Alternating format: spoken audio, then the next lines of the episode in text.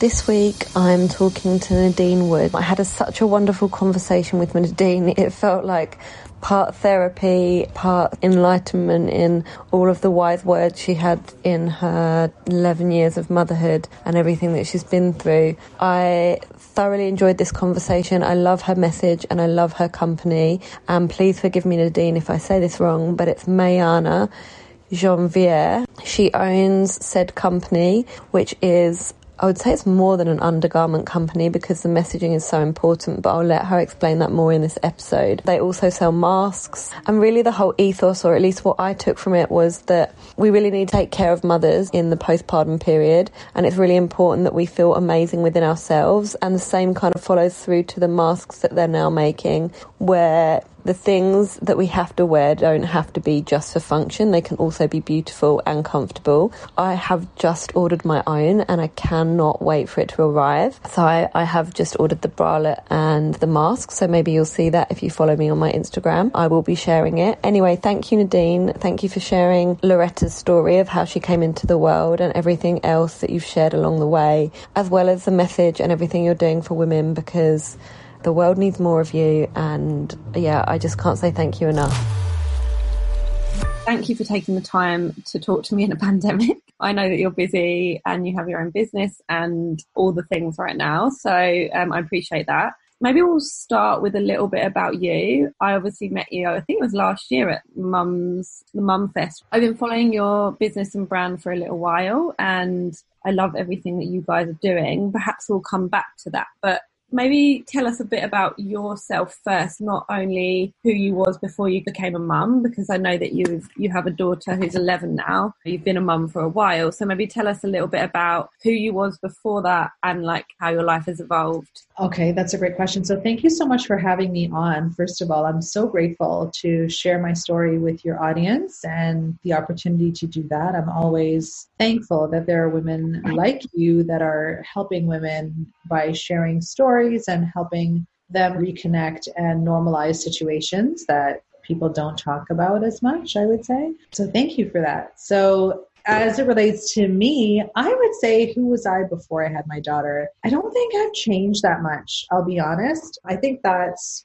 one thing I've known about myself is that, and I would say it's interesting because when I had my daughter, I was, I'm, I'm no longer married, but I was married. And I was very concerned that if I have my daughter at the age that I was, I was 26 at the time, 27, that I still wanted to have a little bit more time for me. My mom had me at 37. And I've always envisioned myself to be somebody who's career driven, who wants to travel. And when I say travel, not like backpack, like actually. When I say travel, I never mean backpack. I mean, yeah. like, like with a backpack in my luggage. yeah, yeah.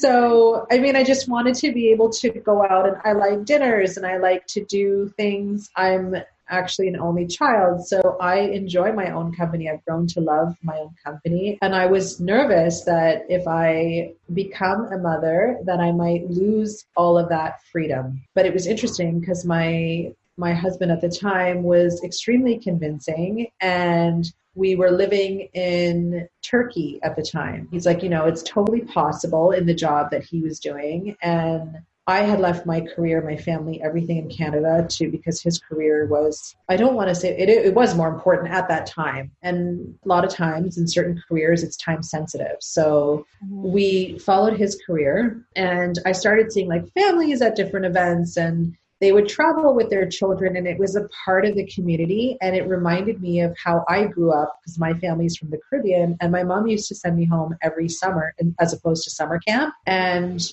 we do everything together. There's no age kind of differentiation. It's very family oriented. So you kind of lose that when you're in North America. Everything is very segmented, even your neighbors. Like people don't even see their neighbors here, whereas it's very community oriented in other parts of the world. So that convinced me. And then I had my daughter and I basically had her adapt to my life, if that makes sense. And I find that you raise your children to suit your lifestyle. So when there was Winterlicious in Toronto and she was eight months, I took her at an eight o'clock dining appointment at Sassafraz in Yorkville. And everybody was like, oh my God, I can't believe you're bringing a baby to a restaurant at eight o'clock at night. And I said, well, I'm bringing a baby to a restaurant at eight o'clock at night. I'm not saying that my baby's well behaved. I don't believe that there's a well behaved baby. I think it's what your every child has their own personality and uh, you have your own parenting habits and it depends on how those two connect. I was grateful that my daughter at the time didn't speak a word. now it's opposite, but yeah. she was just really chill. I could take her anywhere. Whereas like I have a niece, love her to death. I would never take her because that's just her personality. You know what I mean?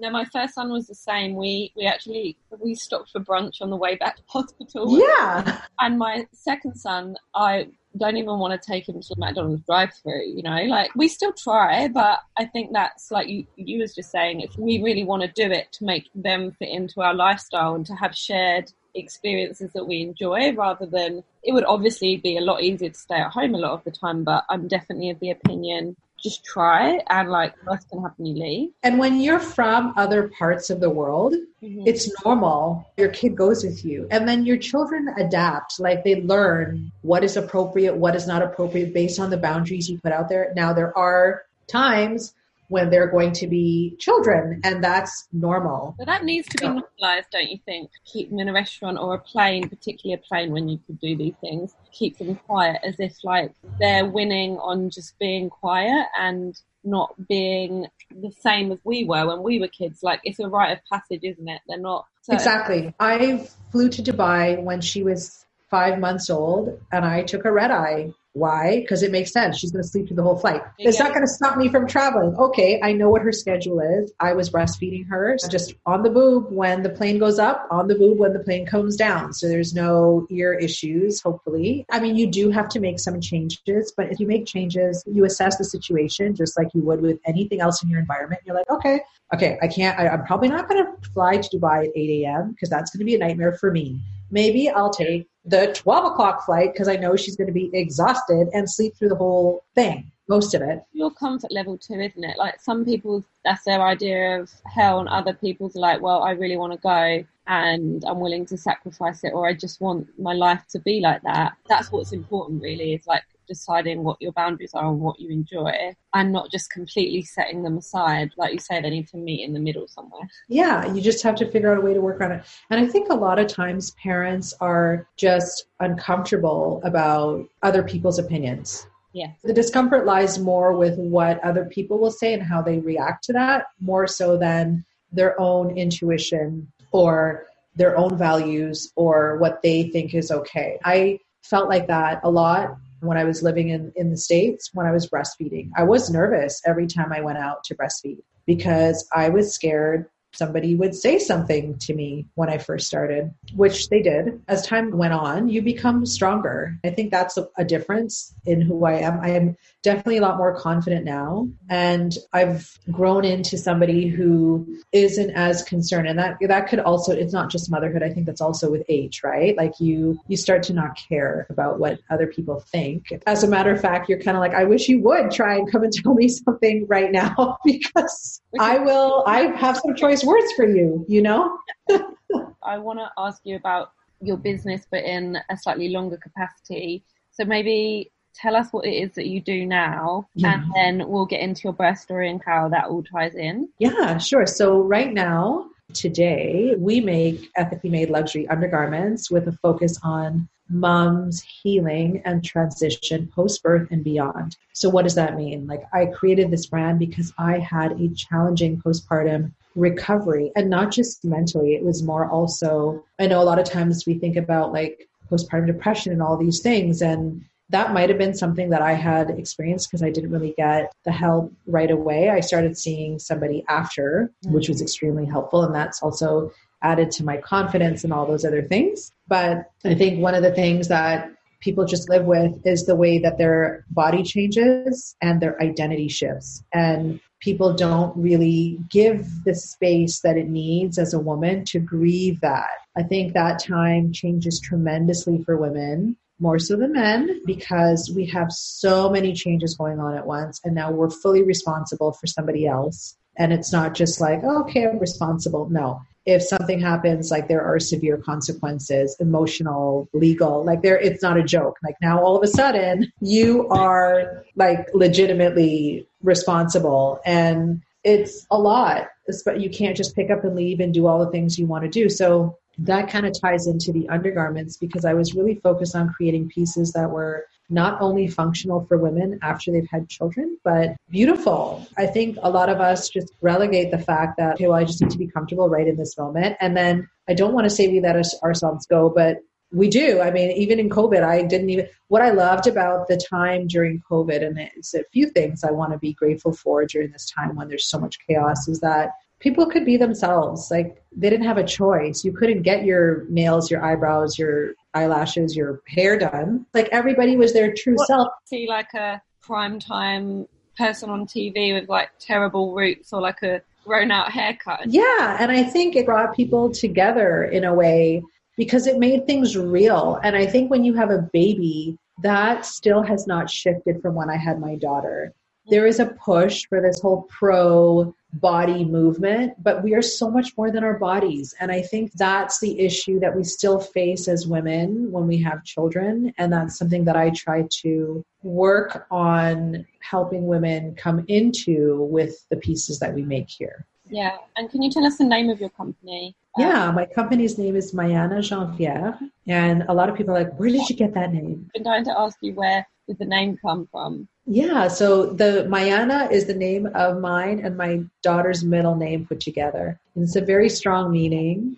So Maya is actually my middle name. And in the faith that I was introduced to when I was born and that I was raised in, uh, which is Hinduism, it means illusion. And it means that everything in this world is not real. What you think is real is not real. And that means like the things that you think are important, your busyness, your follower status, all that crap is not real. None of that is real. What's real is how you feel and your soul and your contract agreement that you have in this life so I felt like that was a very powerful name. And then I had named my daughter Nayana, which means eye, but I had thought of it as like the third eye when she was born because it was really an awakening for me when I had her. And it, I wasn't expecting it at the level that it was. I was expecting all the television commercial things of having a baby, like the baby room and the now today it's gender reveal. We didn't even have that then, but like those kinds of things. And it wasn't really the focus for me. So I thought that that was a very rich and meaningful name. And then I really love the name Geneviève in French, but it actually, I wanted a variation of it because it means woman of the people. And I felt like that was a very strong name when you say illusion to it, it makes me think of the point you were touching on there, which is about how you feel after is all like in the mind because you can't really control how your body is.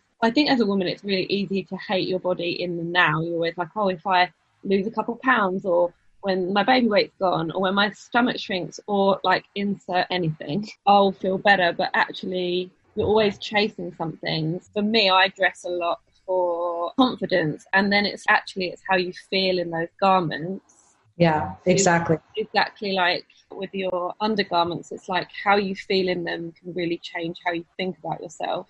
That kind of came up when you said that and there's something really magical about fashion. Like mm. fashion has a bad rap right now, and I agree with it. Like it's a lot of it's not being done in a healthy way, and it's not done ethically, and it's exploiting people. And the consumer doesn't know. I can't fault the consumer. I feel like it should be up to the government and brands to take ownership. Depends on who's leading the brand and who's. We were talking about this, like what vested interest people have in, in the process. But when you have a cold or you're not feeling well, like if you take a bath or you just put on something, like it's an instant pick me up. You just feel better right away. Mm-hmm. And I found that undergarments was the most underserved process of the recovery part of having a baby. It's like that fourth trimester is this ignored, dismissed. And I know people are like, oh, own it, love my body, this, that. Okay, great. But at the same time, are you understanding your body? Do you recognize what it just did for you? Do you realize that this is an important part of the process of having a child? This isn't the forgotten part of having a child. This is a very important step for your body to continue to do what it needs to either nourish your child or to help you recover from having such an incredible experience. Whether you have your baby, and then some people not, right? We t- in certain Yeah. cases. You're still recovering. Yeah, and I think it's like the lost piece sometimes because you're meant to go through a certain process. The whole notion of you can snap back to how you was before, it's like, no, there's a process that's happening. You're not meant to skip it. That would almost be to suggest that either it's not happening or that it's not an important part of the process, or really like something is potentially going wrong. It's not healthy to have that process completely ignored. And if you can look great in it, because let's face it, if you have nice underwear on, you could have a terrible, you could have your sweatpants on over the top and feel quite like sexy and nice within, doesn't it? Like if you feel sexy or nice on the inside, it's going to come out on the outside. So I guess that's all, all part of your messaging as well. I'm- Yes. I'm just staring at the clothes in the background on this call. yeah, we have the mannequins kind of set up for the show that we're doing digitally this year, of course. But yeah, this is the point that I was trying to to make is that these pieces are not for your partner. These pieces are for you. These pieces are for you to reconnect with yourself, for you to feel good about yourself and to feel like, oh my God, there's something that actually fits me that I want to wear. Because now also, I think most of the women that I meet, anyways, including myself, after you have a child, you're not willing to sacrifice comfort anymore that you were before you had a child. Before you had a child, you would squeeze your foot in those really uncomfortable high heels. Yeah. You would walk outside in the freezing cold in a skimpy dress. You would do all these things that when you have a child, you're like, oh, heck, I'm not bothering. I'm not going to put myself through that. Why am I going to? Look good, but make you comfortable too. Exactly. No, I love it all. I appreciate appreciate your company doing things like that and the messaging that goes behind it. Coming back to your birth experience, how was being pregnant for you? Like, what were your highs and lows? Because I know obviously it was 11 years ago. You've Yeah. a different experience to I did, for example. Like, how did that play out for you? Was you excited to be pregnant? I know you were saying that using was that the plan when you went there, or it was interesting because we were planning to so after that whole conversation like i had mentioned earlier about what does that mean for my identity which i which i had known but i didn't realize i had known so much. I think intuitively i knew that my identity would change but i was not fully aware that it would change. So when i got pregnant i mean the first trimester i had a very difficult time and i didn't know why. And later on i figured out why because i ended up developing endometriosis which i didn't even know ran in my family. While you like the realization was while you were pregnant, or did was it something that in retrospect you're like, oh, I've had this for years? Like, how have I managed? Yeah, we just didn't know because I was on birth control for so long and I didn't know.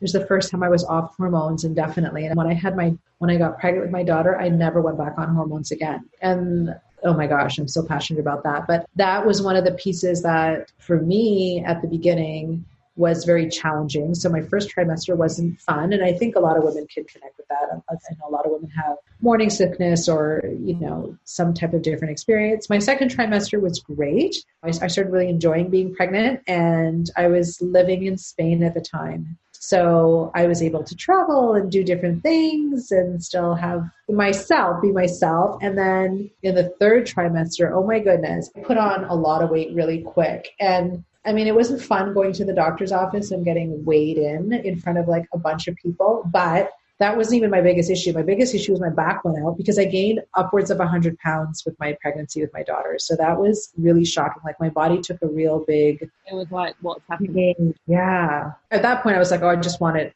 over. Like I think as women, we go through these different phases. We're like, oh my gosh. Then we're like, oh my goodness, how is this going to come out? And then at the end, we're like, get it out. it's just like it's like so big. I don't. So I was a bit too big, and then you're like, ah, then like you say, and you was yeah. You're like afraid. Oh my gosh. And then after you're like, okay, I don't care how it just like I'm uncomfortable now. So in the last two, like I couldn't really walk. I had issues with my sciatica and my hip and all that. And then I was two weeks overdue at the end. So that's when they were like, okay, we need to induce you. And before, Yeah. tell us about how it come to be that you, you decided to have a doula because I feel like you had a doula Yes. a trendy thing for people. To, Yeah, th- to your point, this was before doulas became trendy, which it shouldn't even be a trend. It, it, it's, I feel like it's a necessity. the common person knows about maybe is what I'm meaning to say. Like Yeah, even five years ago or four years ago, no, it was five years ago when I was considering a doula. Like, I had to explain to every single person who it was and like re-explain and like even like on the day of birth my mum was like what is a doula again? Now i feel like it goes without saying even if someone quite explain or understand it even if someone doesn't know why one might want to do it. Yeah. No so you're absolutely correct. I did have a lot of explaining to do. I didn't have any siblings and i was the first of my friends and family to have a baby of my close friends and family at that time. And then I had my husband at the time, and then my mother was not really into the whole birthing process. So I was like, okay, I'm going to be going at this alone. I better get somebody who's going to come in and help me. And I looked into, I've always been this way, anyways. I don't like to use the term, but alternative natural things to do. So it was interesting because I think my journey to finding a doula really came from looking online at the beginning of who can help you facilitate pain when you don't when you want to have a non-medicated labor and delivery if you can manage it and so that's how i came into finding a doula and it i would do it 10 times over i don't even i mean it's life changing. I feel like she was really an advocate for me when I didn't know how to navigate the system that is the hospital. And she's obviously very well experienced in birthing. So she's been to a lot of births, and this was my first. And I just felt more comfortable having somebody in there who was going to have the experience to be there with me because I didn't feel like I could rely on any, anybody else. Like I hear horror stories of people's partners passing out, and, and you just don't know how people are going to react around you. I, I totally agree. And I feel like my husband's very supportive, but we know each other's boundaries, and that's in an emergency. I would want to call kind of anyone but him. I yes, because I don't know what to expect. My first delivery, so I was like, oh yeah, no, I I need somebody who's going to be level headed and experienced in this in in the room with me because my mom didn't want to come in the room with me. My mom had her own, I guess, issues around that process, and she stood outside the room the whole time so interesting because my stepfather was there and he wanted to come in and he's like such a huge part of my life. He's passed away now, but he's like a huge part of my life and I really wanted him in there. My mom's like, no, that's not appropriate. so the two of them stood outside the room. They were there in spirit.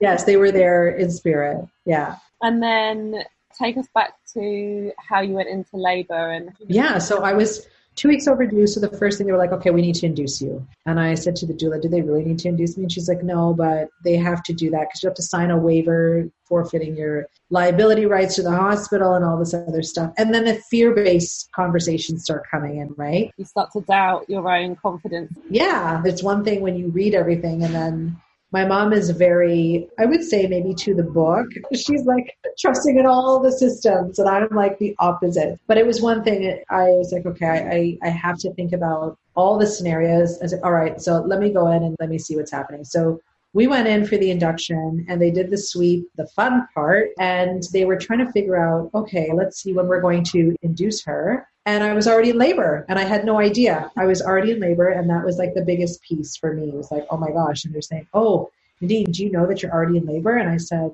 no, I didn't even, they like, don't you feel anything? And I thought, no, because I already had the first trimester of pain. Mm-hmm. I just kind of got used to, not used to pain, but I just, there's different things that happen during pregnancy. You get kicked while you're pregnant, like you get all, all kinds of things happen to you. You're just like, and it does become normal. You're right. It does become normal, even as someone who hasn't suffered with endometriosis. You kind of have all these feelings that just become normal. Yeah. You just go about life, especially in COVID where you're stuck inside and you're so well for so long the other day I had a flashback where I was like, oh God, that feels like being pregnant. And I'm definitely pregnant. But it was that reminder of like, oh, remember when I felt like that for like three months where you constantly need a wee? Like how it felt like the endometriosis had made like your baseline of pain. Just Yeah, it's funny because when I saw the obstetrician finally, she's like, oh, you're definitely ready for labor. And I'm thinking, is this normal? Because they said a cyst broke inside my body and because I was pregnant, it couldn't come out. So my uterus kept contracting, and that they thought I was going to lose my daughter when I first got pregnant. But all her numbers kept doubling when they take me to the hospital to get checked, and her numbers kept doubling. They're like, "You're just going to have to deal with this pain because we can't give you anything strong for it." And she's growing. Wow. Was, yeah. On a higher baseline of pain, just going into this, but you you didn't notice. Wow. Yeah. And then I went in and I thought, okay, I'm going to be, I'm going to do this. So I was like, okay, eight hours in active labor, like after every minute contraction, okay, I can deal with it. And oh my God, I became so miserable. I said, I can't do this anymore. And my doula was like, you know what? You're not going to get a medal if you do this without medication. Okay. You're not getting a medal. And I thought, she's so right. Like that, all that mindset piece was really helpful and it allowed me permission to make decisions that weren't just based off my expectations or disappointing myself or how I wanted the process to go. Went with the flow and then I got the epidural mm-hmm. and then she said to the nurses, you need to check her. It's been an hour. And they're like, oh no, she's a first time mom. It takes a long time. Oh my, my daughter's head was out of my body already and I couldn't feel anything. And they said, don't you feel that? And I said, no.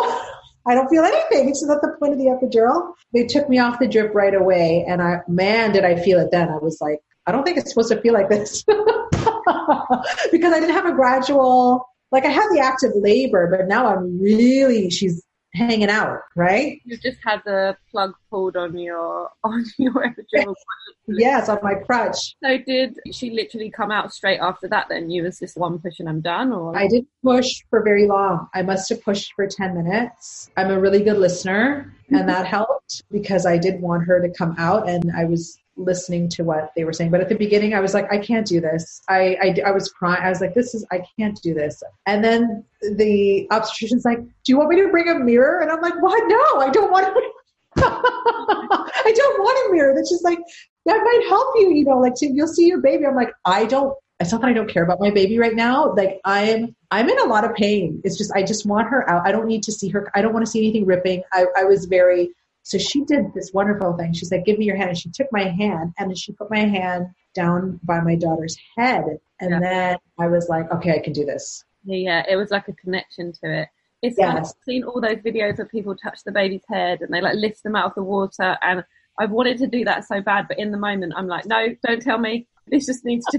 and I think we talked about this. I had this like epic birth plan that was so spiritual with candles and I was going to do a water birth and I had these like all these things and then and you know it's interesting because that's how I'm raised like I do all that I stage I like all those pieces but in the moment I became a different person. I didn't want any of that. I wanted the lights on I didn't want I think I wanted the lights off but I got out of the bathtub right away. I was like, I can't do this water birth. Like, I need to get out of here. Yeah. I didn't want it to smell anything. I didn't want any music on. Like, it was a completely different picture than what I had written. I've had four births in total, but like really three that I was in control of. And yeah, exactly the same. Every time I had all these wonderful ideas, and in the moment, I was like, don't touch me, don't touch me. Yeah, it was. And I kept thinking I could like override it, but I think it was like you say, the expectation versus reality. Once I let go of the expectation, I'm like, does it really matter if I have the music on? No, it's meant to be to help me.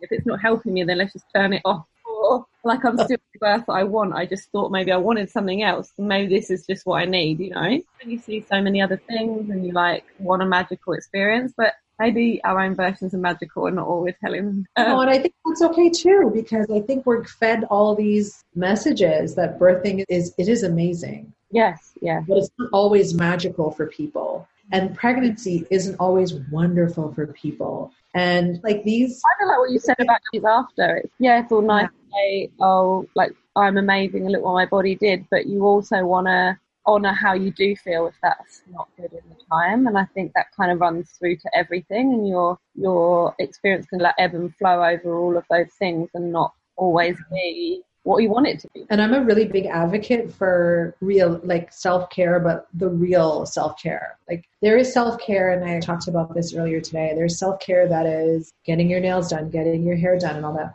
But there's also self-care of the true i find form of self care is the discipline that it takes to get up and go for a walk every day because moving your body is healthy. Or reprogramming yourself by brainwashing yourself by giving yourself different ways of thinking and working on your mindset. Like that's care. And that's not the pretty side of self-care but people just always want to sugarcoat everything and good vibes only. No. There's room and space for all the feelings and i think you need all of those to grow I totally agree. This period of time has definitely taught me that. And I actually think the self care that you're talking about at the beginning is more like the plaster self care, like layering all of these stuff on top of you that visually make you look like you have it together and maybe make you convinced you do. Yes. Trapped at home in your own with your own mind and you can't do all those things. You start to realize that actually your mindset, the way you talk about yourself, the way you talk outwardly talk about things is the real work because that can be really hard to change if that's having a negative effect on you. And say getting up to go for a run every day that you know will make you feel better, or walk or do yoga, whatever it is, make you feel better, and that laying in bed won't. But what like what so often do we choose? That's work. So yeah, you're so right. I I totally agree with all of that. Not to say I don't like getting my nails done to make myself. I think there has to be a balance, and you can't, yeah, you can't say, oh, good vibes only whilst walking around saying, oh, I hate myself. I look horrible. Yeah. And I think that's the thing is that that's the only messaging that we get is like, if you go to the spa, you get your nails done, you get your hair done. That's all self care. But that's not the only form of self care. That is a part of self care, but it's not the only form. And tell us about you, because I know you were saying you was really worried about tearing in your birth. Went some way to try and stop that happening as well. Yeah, I was obsessed with that because I heard that you tear, and I was like, "What?" It was so interesting because I ended up getting a prenatal yoga instructor because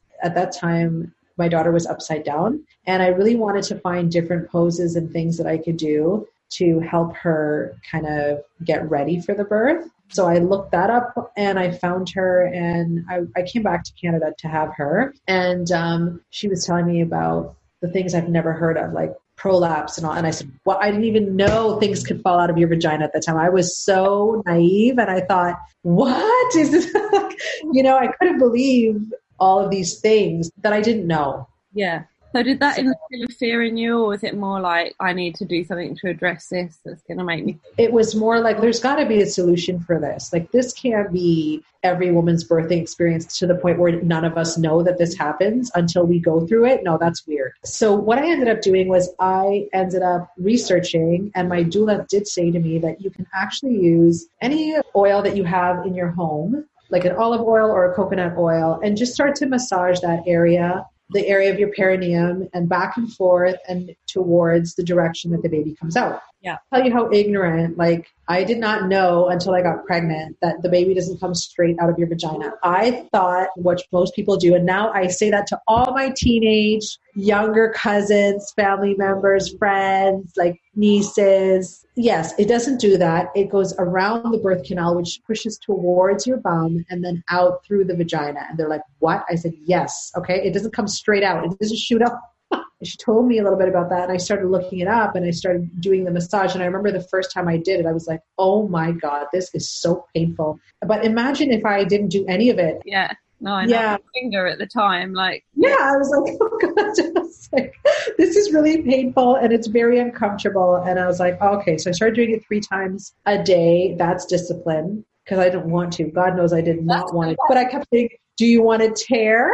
Or do you, okay, so my obstetrician was not available and somebody else came in and she was just automatically going to cut me right away because I'm a first time mom. And, and my doula's like stepped in and she's like, hold on a minute, she's stretching. Why do you have to cut her? Can't you let her tear? And she said, oh wow, she observed that. I think she just was going into her regular, okay, this is a baby, first time mom, cut. You know what I mean? Like a factory almost. And so they let me go through it and I only had two stitches, which was amazing. Now that I'm light years ahead and I know so much more and I educate women and I have the non-profit and all this. But at that time, I didn't realize what a big deal that was because my baby came out and she was 8'11, 8 pounds 11, and she was 21 or 22 inches. She was pretty long and she was maybe bigger back then. So that, that was one thing that I felt was really important to know and that women should know and should share. Yes, no, I agree. And how did it feel having her in your arms for the first time? Like, how was that? How was that to go through when you had gone from putting your hand down there to being like, oh my god, there's a baby here? I was so I felt very weak. Like I felt like I couldn't hold her. Really? It was heavy. I felt like she was really heavy. And I could have been exhausted too, right? I was in labor for like 12 hours, but I was holding her. She didn't make any noise when she came out. And so the doctors were like, Mom, you have to stimulate baby. And I was like, What does that even mean? I, I don't know. And then they just started rubbing her. No noise. She was just staring at everybody. She was looking around at everybody. She wasn't making any noise. And I just remember thinking, oh my gosh, she was so much easier to carry when she was in my my my belly. I was just afraid to drop her. You know, it's just a lot to process. I think when she came out, and then you're holding her, and then they're tugging on your for the afterbirth to get the placenta out, and that's fun. And so you're just like, you know, I know this is probably not what most people hear when they it's making my birth sound story sound so awful. But, but it's how it's how you remember it and that's what's important, I think. Yeah. Your story to tell at the end of the day, whether other people view it in any which way. Yeah. Like I I found it to be dump it down and then like you say, you don't actually ever get to hear as someone who hasn't birthed what it's really like. We'll make it sound nice. Like really what this platform is for, like for the mum to tell it as it is, not that not doesn't need to be embellished or held back. That's how you felt, and I don't. It I is. It sounds awful. I think it sounds real. Thank you. And like when I had her, I remember saying to everybody in the room. I think there was two doctors, two nurses, my husband, my my mom came, in, my stepdad. I said, uh, "Can somebody explain to me how women have allowed men to rule this world because no man could do what I just did. Oh god! And they all stared at me. How many men are scared of a vasectomy and you're worried about a little cut? Yes, and I also do believe. I also said, you know what? They need to teach this in sex ed. Like this is the real deal. This is what people need to know. Don't tell them how to do it. Tell them what comes afterwards. Well, they, they, they don't even tell you how to do that in sex ed. In sex ed, they tell you how to avoid getting pregnant they're not entirely transparent. I think that's the agenda. Usually, when you're dealing with sex ed in Canada, usually at that time. Oh yeah, I mean, it was a blur in England. Yeah, but there needs to be conversations around what's really going to happen for the woman. Yeah, that might put people off more than the more often that don't do it. And how did you feel after? What sort of helped you in your postpartum period? What helped me in my postpartum period? Well, I know you had a diff- it was a difficult time in general, but yeah, it was a really difficult time for me. I actually had a marriage breakdown that I wasn't anticipating and it came out of left field. So I was navigating that and I was navigating being a new mom by myself. So I started recognizing some signs that I saw that were similar to my mom and how she is. And I, I felt some more empathy for my mom for the mm-hmm. first time because my mom and I haven't always had the best relationship. We love each other to death, but it's not like this maternal, like when I see people on TV and they love their mom and they want to do everything with their mom. And no, we don't have that relationship. I would say we're more like oil and water a lot of the times, but I do have a very deep respect for my mother for everything she's done coming here as an immigrant by herself and sponsoring her family and doing all these things on her own. That's a lot. But yeah, I think it was time for me to get some help. And I, I did start seeing a therapist. That has been my saving grace. And I recommend it whether you're going through something difficult or not. I think a lot of people think that difficult times is the only time to see somebody because when everything's great, it's great. There's a lot of work to be done that I had to sift through to figure out what type of mom do I want to be? What type of woman do I want to become and how is this new life experience going to shape my future and what do I want it to look like? Such a big life change to go through those two things simultaneously. One is bad enough and I haven't experienced the other, so I can't imagine you combining them into one. Yeah, you do feel a lot of you doubt your self worth and you doubt yourself as a person. And you just, there's a lot of things that happen to you personally about how you feel about yourself. In addition to, oh my God, my body's just changed so dramatically. Oh my God, now I have to be responsible for this person night and day. There's a lot of things. So I, I, felt like my close friends, you really get to know who your friends are when you're going through difficult times. If you're going through a loss, any kind of loss, family, a relationship, a death of a family member, you know, any kind of deep loss like that, you really get to see who's there for you and who isn't. So I think that has been the biggest piece for me is learning to step into myself. And interestingly enough, it came on the other night, but Eat, Pray, Love came out around the same time. I was loving the movie, and or the, I read the book first before the movie, but I thought I can't travel. I can't go to Bali and Italy and, and India. I have this baby. I can't do all these things. And, but I was determined to not feel the way I was feeling anymore. Mm-hmm. And that really required a lot of deep self work, reflection and introspection. And I think that's really what had helped me to become who I am today and how I created my company and how I use whatever I do to help support women in a way that I feel is beneficial. Doesn't matter what stage you're in. Oh, yeah, I agree. And I feel like it's quite powerful to be your own catalyst to turn it around, to be like, I'm not going to feel like this anymore. So, how do I make that not happen? And you put that power into it yourself. And especially as a mother who, like, is determined, I think that's a really powerful thing to do. And I can definitely attest to that being helpful for myself too, because there comes a point where you're like, oh, I can complain about this and yes, it's happened to me and it's not my fault and it's not fair. But then yeah. it does come a point where you're like, but who's suffering right now? Me. And who is going to stop? Who's the only person who can stop the way I'm thinking about it? Me. And having that realization, not to say that's like an easy thing to do or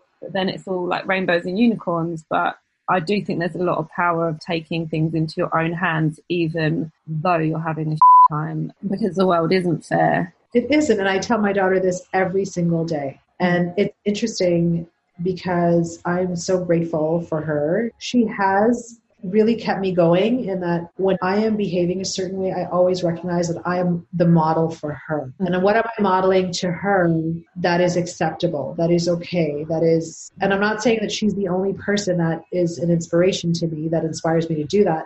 But just the fact that she's watching me, you just don't want to feel like you're a failure. Like you're going to fail yourself and your child. Oh my goodness, no. I got to I got to get it together. You know what I mean? Like Well, also I think it comes back to the point that like I, I think about this a lot is you always want so much for your children, but you don't necessarily model it in yourself. You're like, I want you to be body confident. And then you're walking around going, oh, I hate this and this. And it's like what I'm doing. So it's quite stressful because you're like, oh God, I have to do all these things myself. But I think you're right. It becomes an inspiration that you want things to trickle down rather than expect them to go do all the work for the things that you're struggling to do because we know that it's hard. So, with that kind of being said, like, what do you feel like having your daughter has taught you? Patience. I'm still working on it. Oh my goodness. But also how to reparent myself. Uh-huh. That is a really big piece because one thing that I have learned, and then Dr. Um, Shefali Tsabary came out with this book a few years later, but it's very true. Like the way we react to our children is predominantly how we have been raised, whether it's an experience we've had or how our parents used to speak to us. And I find myself when I she, she does things sometimes that are very irritating to me. I need to take a minute. And I'm not always perfect at this, God knows, especially if I have a lot on the go or there's a lot of things that are overwhelming, especially during COVID. I find a lot of us also like really, that's really where the self nurturing comes in. But I do try to think, okay, hold on a minute. This is how I feel to react to her, which means that probably happened to me growing up. How can I change this experience for her? And I find that I'm more introspective. Like it just forces me to pause mm-hmm. and look at how I am responding as opposed to reacting to situations, to people, to whatever it is. Mm-hmm. That has been the biggest turning point for me with my daughter. I feel like her messagings that are I've listened to several podcasts she's done, and one in particular with Oprah that really struck a chord with me that our kids aren't our possessions, and that we have to like grant their respect and their friendship and all the other things, rather than thinking. And it's so obvious when you say it aloud. Of course, I don't own you, but we have been like over the years taught to almost think that and when you stop to think, oh, there's going to come a point where they don't have to do anything for me, that you still want them to respect you and not just like you because you're like, oh, just make them like me, but just knowing that they're not yours is quite powerful and quite scary. they are not yours. And there's a really great book that I read that helped me a lot, and it's called You Can Heal Your Life by Louise Hay. That is my Bible. I love that book. I highly encourage people to look into it when they're ready to really step into their own power and release old ways of thinking. And that's one of the biggest things that I've learned because I too, like when I had her, had all these expectations. I was very sad. I was grieving the fact that my family was breaking down and all these expectations I had. And I, and I allowed myself to really focus on and my therapist is really instrumental. But what if is not what is. And that is a really mm. huge, powerful statement that I use all the time because now I'm like, that's so true. oh, what if I did this differently? Or what if this? No, no, that's not what is. We're dealing with what is. Because we can get so caught up in these all this alternate reality of what, what we want things to be but it's not what it really is. And it's also living in the past because you're trying yeah. to the past in the present, and then that's just impossible and quite depressing. It is. It is depressing, and then you'll forever be depressed, and you'll feel like you were cheated, and all these bad things happen to you. No, no, no. These things happen to you. What are you going to do with it? Yeah. yeah. What are you going to do about it? How are you going to shift it to your advantage so you can really manifest or materialize what your purpose is here on this earth?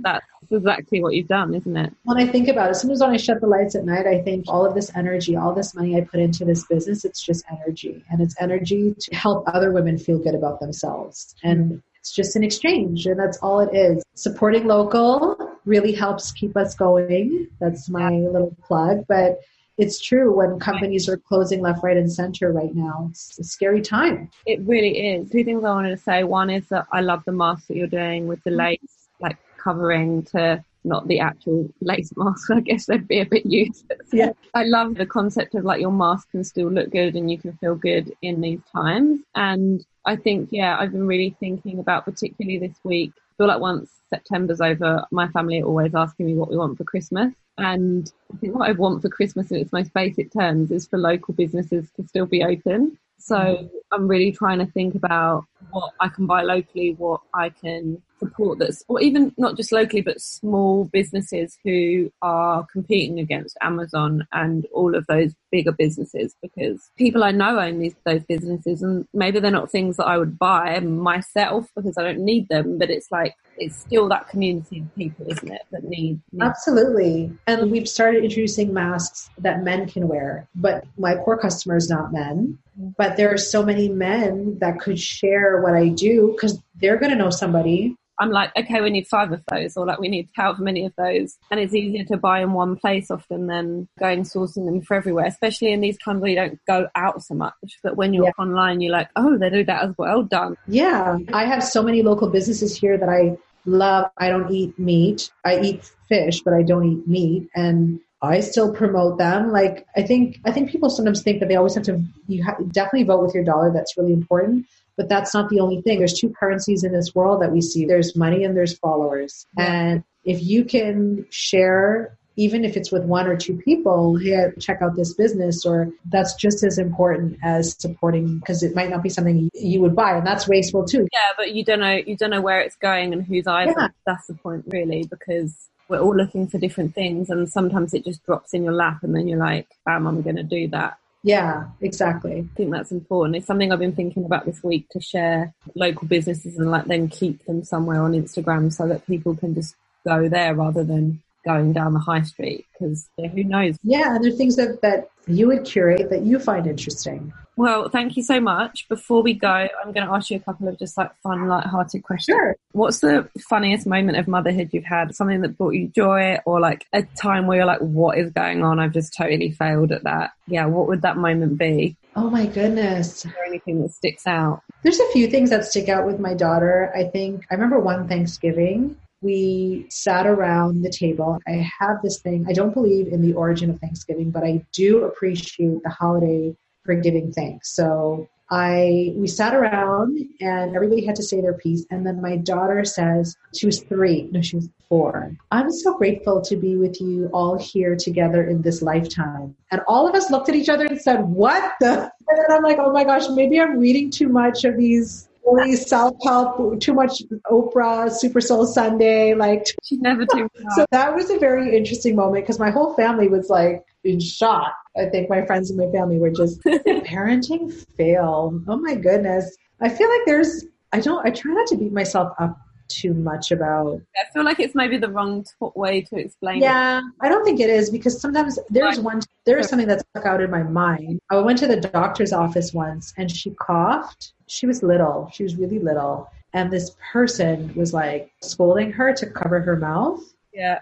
I didn't say anything. And I regretted it after the fact because I was like, you know what? I shouldn't be afraid. Again, like practice what I preach, but you still have your moments. You always have opportunities to that muscle. And hindsight's yeah. wonderful when you walk away and you're like, damn it. Yes. And I'm like, maybe there's a reason why I didn't say anything there. But yeah, those are like the two things that really stand out in my mind. But after that, I was like, oh yeah, never again am I going to sit there when somebody says something. I'll just respond and not in a rude way, but yeah do you want me to do? Tell my toddler. Yeah, they just don't get it. Even in a pandemic, like in the doctor's office, obviously we're. It's not like she's out in the. We're in the office. There's some right there for you. If you could just sort out that means. And then, what would your like perfect day be with no children? Maybe not in a pandemic world, like a luxurious parent-free day. Oh my gosh, a luxurious parent-free day would be me walking with a matcha latte and I love to shop in little stores, like those quaint little window shopping stores. There's so many cute ones here in the local area. But yes, and then go for a really nice dinner. So this is a perfect fictional day. So I would be maybe in a really small town looking at little shops, or I love Home Sense. That's another place I like. I can't get, oh God, it's dangerous. And then I love going out for fancy dinners by myself. So I used to go to New York a lot for work. I used to go there all the time. And the one thing I really loved about going there was going somewhere for dinner mm-hmm. by myself and having a nice glass of wine and ordering like whatever the hell I felt like ordering and not looking at the price. Yeah. And it and not feeling guilty about it. If it was like a really fancy dessert or whatever it was, and just ordering it and enjoying it. Yeah, it's wonderful. That sounds like yeah. tonight maybe, and and specifically on my own, I will add. And I know my like my friends would call me and they'd say, "Oh, where are you?" I said, "Oh, I'm in New York. I'm at this restaurant." Or it would be even amazing if I was like in Paris. They call me and they say, "What are you? Are you by yourself?" Yes, I'm by myself. Do you want somebody to meet with you? No, I don't. I don't want anybody around. yeah. want to have a conversation and then yeah i just want to be with myself and then, similar to that point, what is the thing that you're missing most about pandemic life, other than not other than anything actually? Just what is the thing that you're missing? I going to New York. I miss my family. Is that love, where they all are now? No, I have most of my family's in Toronto, but I do love New York. Like that to me is like my second home. I, I used to go there all the time. I have family there. I have so many great friends there. I do a lot of business over there, and it just feels so alive. For me, it's like a closer London. Yes. Yeah, and we would go to New York a lot. I think we maybe went three times in a year or 18 months and felt like a taste of home without being home and still being somewhere else. I don't know. Yeah.